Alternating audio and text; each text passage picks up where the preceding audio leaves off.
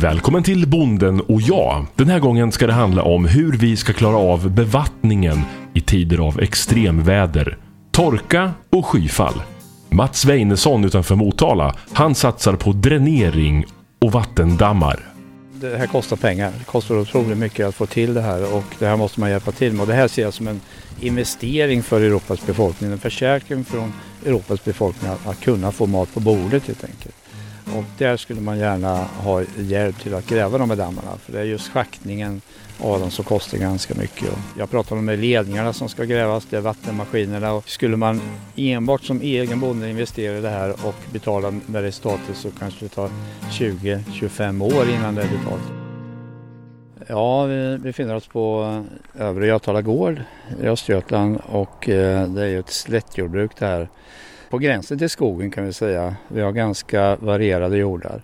Och med det sagt så kan vi då odla allt möjligt här. Både grönsaker och potatis och spannmål. Och eh, jag är sjätte generation så gården har funnits ganska länge. Och vi satsar nu på att eh, kunna förse befolkningen med livsmedel i framtiden även om det blir torrår eller blötår. Ja, för det ska det handla om. Vatten och bevattning idag med dig Mats. Men du, sjätte generationen. Alltså jag får nästan ståpäls när du säger så. Alltså hur känns det att, att, att ta över så? Ja, jag känner mig privilegierad kan man väl säga. Och jag ser mig mer som en förvaltare till kommande generationer. Jag har aldrig riktigt sett mig som en ägare av gården utan det är, min tid här är att förvalta det här till framtiden för kommande generationer. Så att om inte mina barn, vilket nu sker då, kommer att ta över här. Om inte mina barn hade tagit över så hade vi sett till att förvalta till kommande generationer. Mm. Vi vill inte sälja det här då. Och idag ska vi prata som sagt om vatten och att spara vatten. Vi står ju inför klimatförändringar och mer torrperioder och mer våtperioder. Är du första generationen att behöva tänka på det tror du? Eller hur var det bakåt? Ja du, eh, kanske det. Du har inte hört talas om att liksom far din eller farfar och de, de tänkte på att spara vatten och allt det där som du gör? Alltså då, det började nog med potatisodlingen som krävde mera vatten och då började man pumpa upp vatten ifrån bäckar och så vidare om man inte hade tillgång till. Men på det sättet som jag tänker spara nu har man inte tänkt tidigare utan då pumpade man upp antingen grundvatten vilket är felaktigt egentligen, det behövs ju inte. Och sen ifrån vattendrag då. Och det man sk- behöver inte pumpa upp grundvatten. Det är felaktigt. Ja, det tycker jag. Det behövs inte egentligen. Va? Vi har vatten ändå som vi kommer beskriva snart då, i åkermarken och kan ta hand om det och bunkra det så att säga. Grundvatten, det behöver vi egentligen som eh, livsmedel.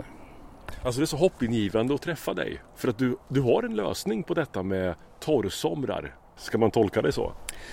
Ja, ja. Jo, men det, det kan man ju tolka. Alltså, om vi tittar på en sån här gård nu som en ganska stor samlad areal och det lutar åt olika håll. All areal är dränerad. Alltså vi har nedgrävda ledningar i marken som tar bort vattnet för att gröna ska kunna växa och det inte ska vara översvämmas. Och det leder ju sedan ut till ett vattendrag någonstans. Och eh, min idé är alltså att samla det här vattnet innan det når ut till vattendraget. Då pumpar jag upp det i en reservoar, i en damm och bunkrar vattnet för att sen kunna vattna ut det på grödorna. Och jag får win-win situation på det här. Dels så kommer det, jag släpper inte ut någonting från mina åkrar i något vattendrag och jag kan vattna grödorna igen då när det är torrår och få skördar till befolkningen. Så, då har vi åkt en liten bit ifrån eh, hemmet Mats upp till, eh, ja men det ser ut som en, som en liten, liten, liten sjö. Och här kommer det ut en stor slang ur backen där det pumpar ut vatten. Berätta vad är det vi ser? Ja, det har ju varit lite nedbörd nu så att det här som pumpar ut nu det kommer ju från det här dräneringssystemet, nedgrävda ledningarna i marken då. Eh, och till den här pumpdammen kallade det först. En liten pumpdamm som sen lyfter upp vattnet i den här stora dammen och fyller på den till nästa år. Om vi tar det från början, du har alltså dränerat samtliga av dina marker, är det så? Alla åkermarker? Ja, inte bara jag utan det har ju skett genom generationer och den sista tekniken gjorde vi i år, ungefär tjugo, tjugo hektar. Och det var för att förbättra dräneringen. Den fungerar den inte riktigt så bra som den skulle längre. En dränering håller kanske fyrtio till femtio år. Sen behöver man förnya den igen då. Så det är en pågående process. Och hemligheten med detta är att du som sagt var tar vara på vattnet innan det drar iväg till ett större vattendrag. Om du skulle beskriva markerna och systemet, hur, hur funkar det? Ja, fälten lutar åt lite olika håll och på den här fastigheten, hemmafastigheten, så har vi tre stora så att säga, rör som går ut från åkrarna där då dräneringar samlas ihop. Och det är just där då man kan anlägga de här dammarna och bryta av den här stora ledningen innan den går vidare från vår mark och pumpa upp i en damm. Och då stänger jag in allt vatten på den här fastigheten och kan vattna ut den igen. Släpper inte ut någonting, några vattendrag. Det är otroligt häftigt. För här står det på, nu hör lyssnarna att det porlar. Vi går bort och kollar lite.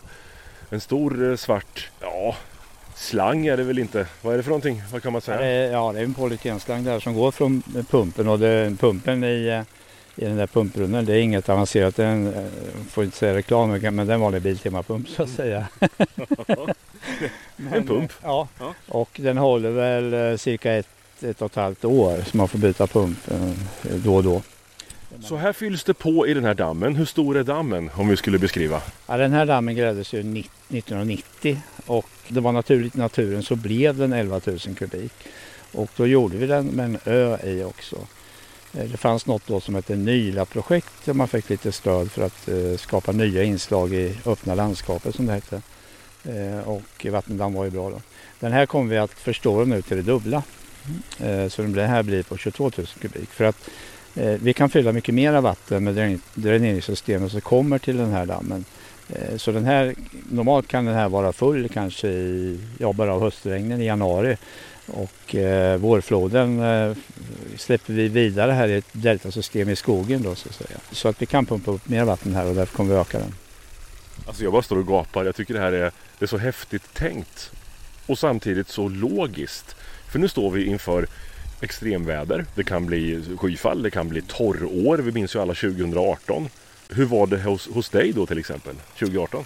Ja, om vi börjar från andra änden då, med, om det var ett blötår. Eh, vi, jag sa att vi dränerade förut i år och då grävde vi faktiskt ner en ny stam ifrån fastigheten, alltså husen vi har hemma, för att kunna ta hand om en, ett skyfall rejält också från gården. Så att det är en rejäl ledning vi har grävt ytterligare nu för att ta hand om det.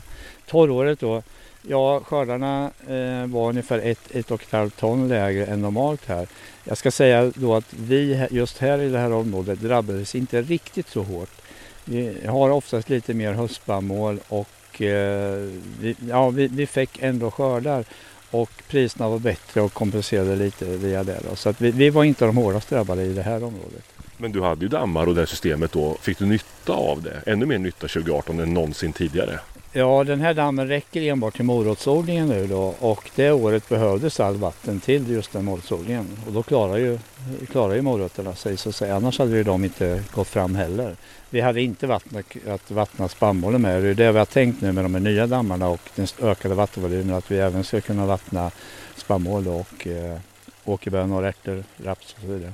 Det är ju helt otroligt. Du har den här dammen då som tjugohundraarton är förutsättningen för att producera morötterna på en åker längre bort här. Hur vanligt är det att man är så här förutseende och har gjort det här jobbet som lantbrukare tror du? Ja, men idag odlar man potatis och morötter så har man oftast vatten, bevattningsmöjligheter. Man kan odla utsäde potatis utan bevattning så att säga och man kan chansa att odla utan vatten. Men också beror det givetvis på var någonstans man odlar. Odlar man morötter som man gjorde tidigare på mosse då har man oftast fukten ändå. Men morötterna vill man gärna ha lite blankare och finare idag och odlar man gärna på lite mer lerinblandad jord, liksom potatisen. Och där behövs ju bevattningen. Och ett torrår är det ett måste, annars kommer inte skörden fram helt enkelt. Hur får du bort vattnet till åkermarken där morötterna finns? Ja, vi vill gärna gräva ner något som vi kallar hydranter. Det är plastledningar då, eller rörledningar i mark. Och eh, då kan man sticka upp en uppståndare då var sjuttiofem till åttio meter där man sedan parkerar vattenmaskinen som ska sprida ut det här. Alternativet är billigare då är, om man inte har så stort system, är att lägga vattenledningarna ovan mark. Det är oftast aluminiumrör som man kopplar ihop då, nio meter styck. och koppla fram till vattenmaskinen.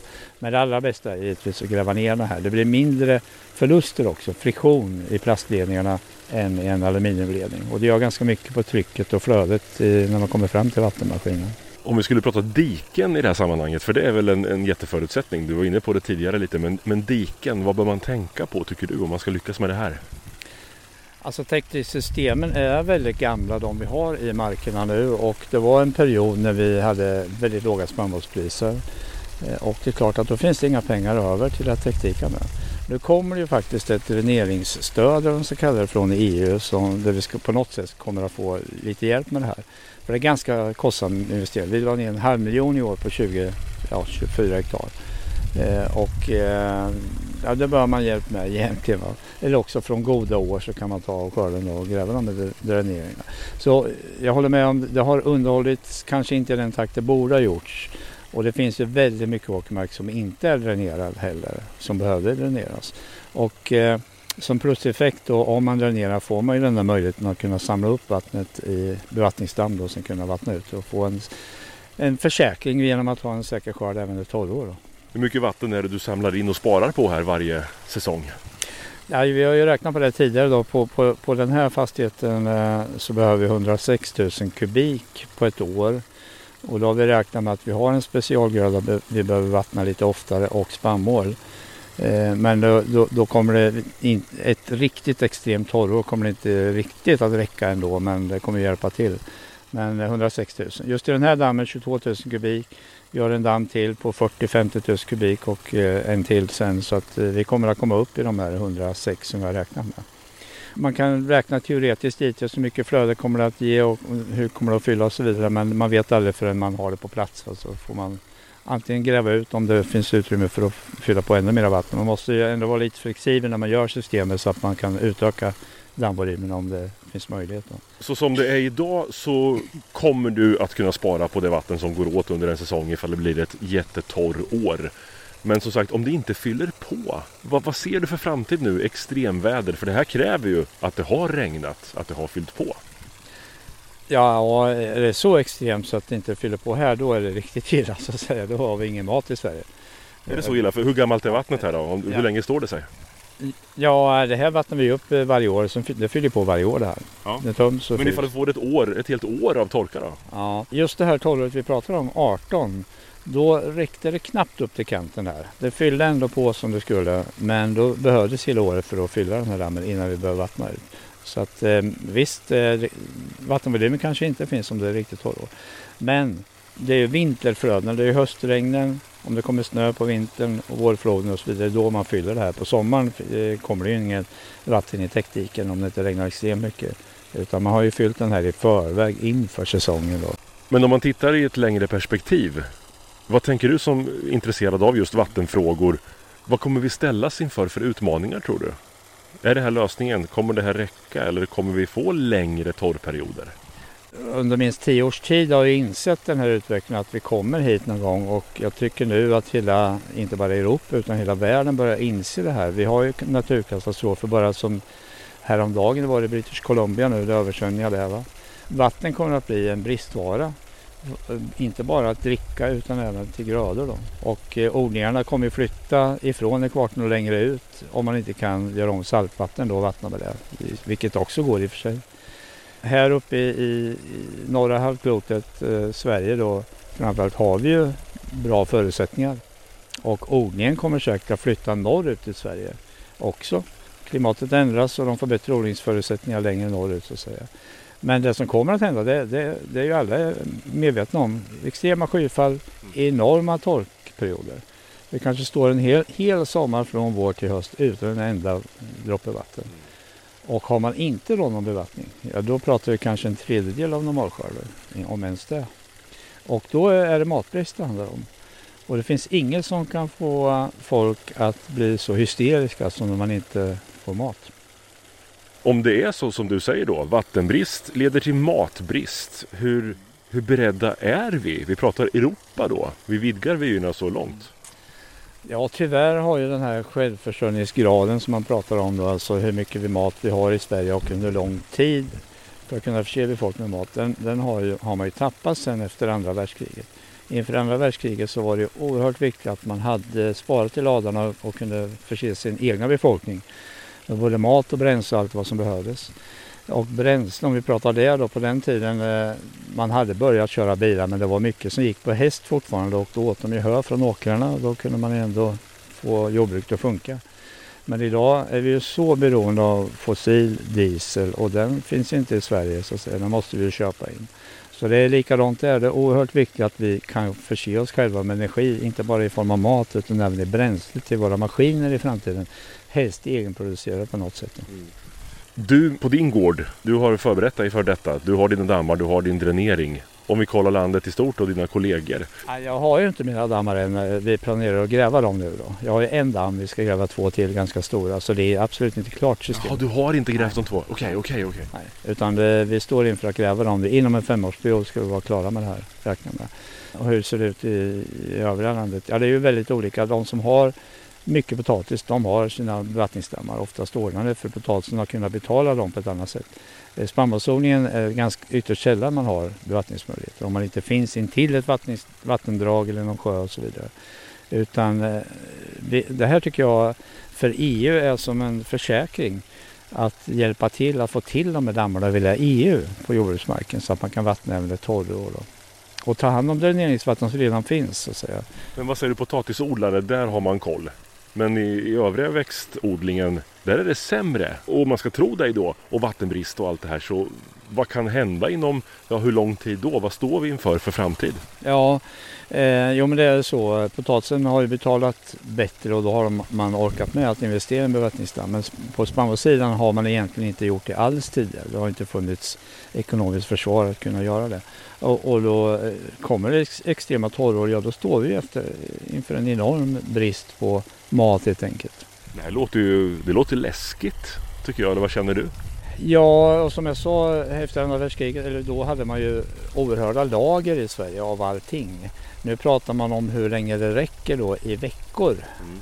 Och här, det handlar om veckor alltså vi klarar om vi stänger Sverige helt och hållet. Och man ska inte tro att något annat land är välvilligt mot oss och släpper iväg sin mat ifrån sin egna befolkning för att den svälter för att hjälpa oss när man väl är hungrig i det landet. Utan då kommer alla se om sitt egna hus.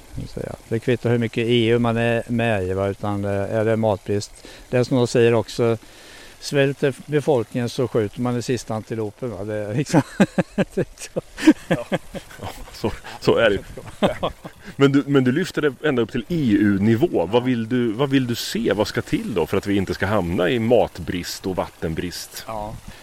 Jo, men det, det, det är ju givetvis, det här kostar pengar. Det kostar otroligt mycket att få till det här, och det här måste man hjälpa till med. Och det här ser jag som en investering för Europas befolkning. En försäkring från Europas befolkning att, att kunna få mat på bordet helt enkelt.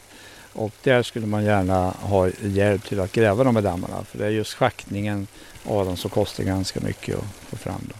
Och sen är inte bara det, det jag pratar om, de ledningarna som ska grävas, det är vattenmaskinerna. Och, och skulle man enbart som egen bonde investerar i det här och betalar med resultatet, så kanske det tar tjugo till tjugofem år innan det är betalt. Och det, det klarar man inte av. Man har en period på trettio år som bonde själv, och då ska man... Så att det här tycker jag är en välgjord investering av E U att satsa det här. Du har ju gjort det här. Har du fått mycket bidrag och stöd, eller hur klarar du av att bygga dina dammar? Ja, den här dammen, den första dammen nittonhundranittio, då fanns det något som hette Nyla-bidrag, och den fick jag stöd till då. Det finns stöd idag, men de är inte riktigt riktade till den här modellen som jag har. Man vill mer ha våtmarker, och våtmarker är bra där de passar in i landskapet så att säga. Men det är ett väldigt dyrt sätt att, att bunkra vatten på för bevattning då. Är det ett dyrt sätt, våtmarker? Ja, det, det krävs så stora ytor, stor schaktning. Det blir mycket större schaktningskostnader än att försöka gräva så djupt på ett ställe som möjligt då, för att samla vatten. Och båda två behövs, och, och där det passar, passar våtmarkerna in. Men inte på bästa åkermarken mitt i ett öppet slättlandskap. Då är det vattenbunkring man behöver just för att kunna vattna grödorna som är primära i det här. Och man får ändå, oavsett hur man bygger en bevattningsdamm, kommer man att få biologisk mångfald runt vid. Man ser bara runt den här dammen. Det blir lite vassruggar, och eh, vi har både toppsviper, och det, ja, det finns massor, massa djur här va, som Ja, för det här ser ut som en liten, liten sjö. Ja. Det här är helt anlagt av dig alltså?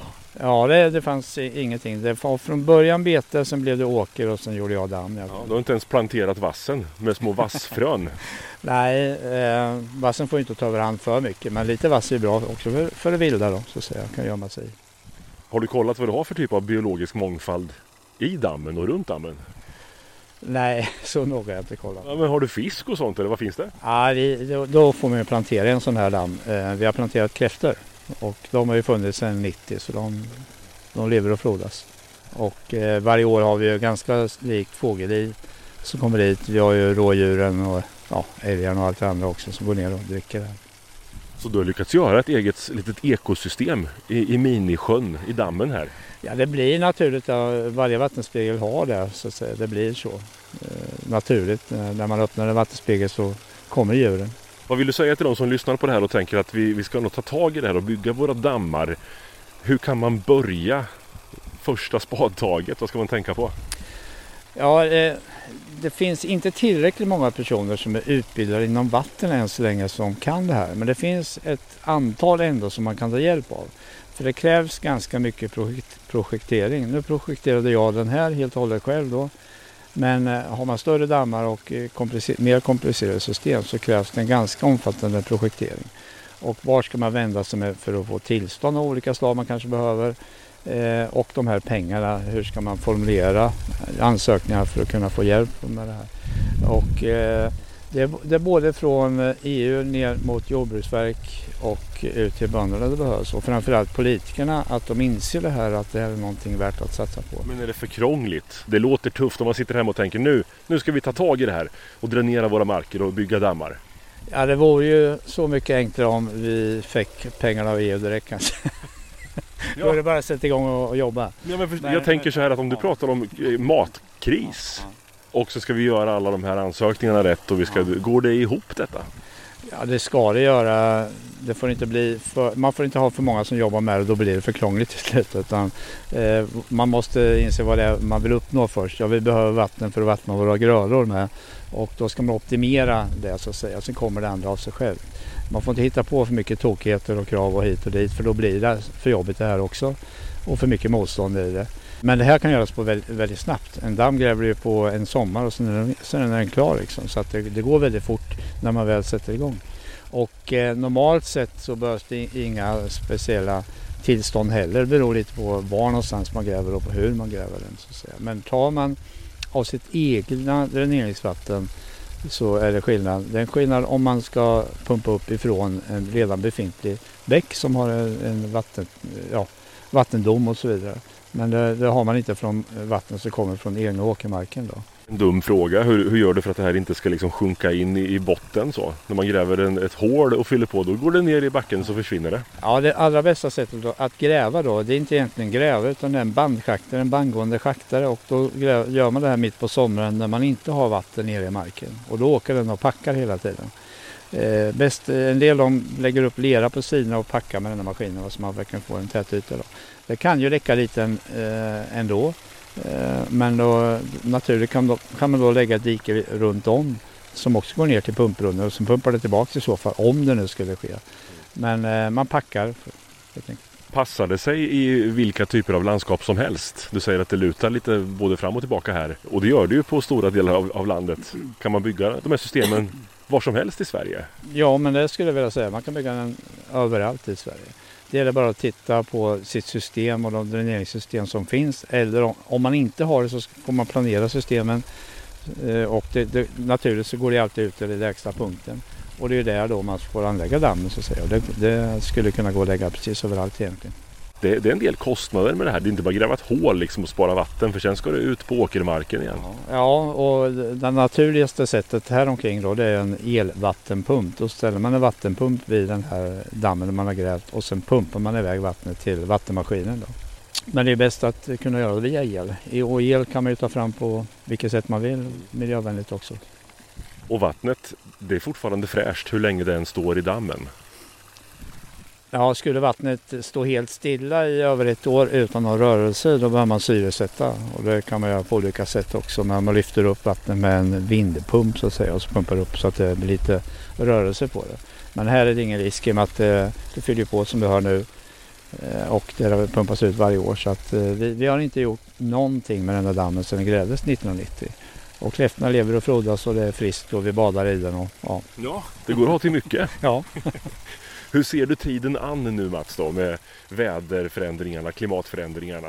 Ja, så jag ska säga vi är lyckligt lottade som bönder att vi bor i Sverige med det klimatet vi har och kommer att ha framöver. För oss kanske det i vissa fall till och med blir en förbättring så att säga. Vi kan flytta odlingsgränsen norrut och odla flera grödor än vad man har gjort tidigare som man kan då i södra Sverige. Södra Sverige tvärtom kanske får Europas problem med lite mera insekter och sjukdomar. Men för Sveriges del så ser jag ändå positivt på det i framtiden. Och det gäller bara att vi behöver kunna fånga vattnet och vattna ut för att säkra skördarna varje år också. Och sen tror jag på att regeringarna, inte bara i Sverige utan hela E U, måste börja bunkra mer helt enkelt. Torrvaror då i form av spannmål som räcker över ett krisår. Och till sist då, när vi står här och spelar in så det är lite bitande kallt. Och när det blir ännu kallare, åker du skridskor på dammen då eller hur kan det gå till? Ja men det, det är så kul med en sån där damm för att vi, vi på vintern så, ja vi, visst åker vi skridskor och spelar hockeyband och så vidare. Men vi har även isgokart här faktiskt. Så vi, oh. ja, så vi brukar dra ihop lite gäng ett antal helger här och åka isgokart även på dammen. Men då måste det bli is, annars går det inte. Nej, det måste det bli. Men en damm, det skulle man ha du. Det, det är framtiden. Ja, men det, det är härligt med vatten och livet och rörelsen det blir omkring där med djurliv och så vidare. Du har lyssnat till Bonden och jag, en poddradioserie från L R F. Mitt namn är Mattias Lindholm och jag är programledare och producent för den här serien. Ansvarig utgivare, Carl Selling. Och du, det finns många fler avsnitt med spännande ämnen att lyssna till i den här podcast-serien. Så det är bara att klicka sig vidare och fortsätta lyssna. Jag hoppas att vi hörs snart igen.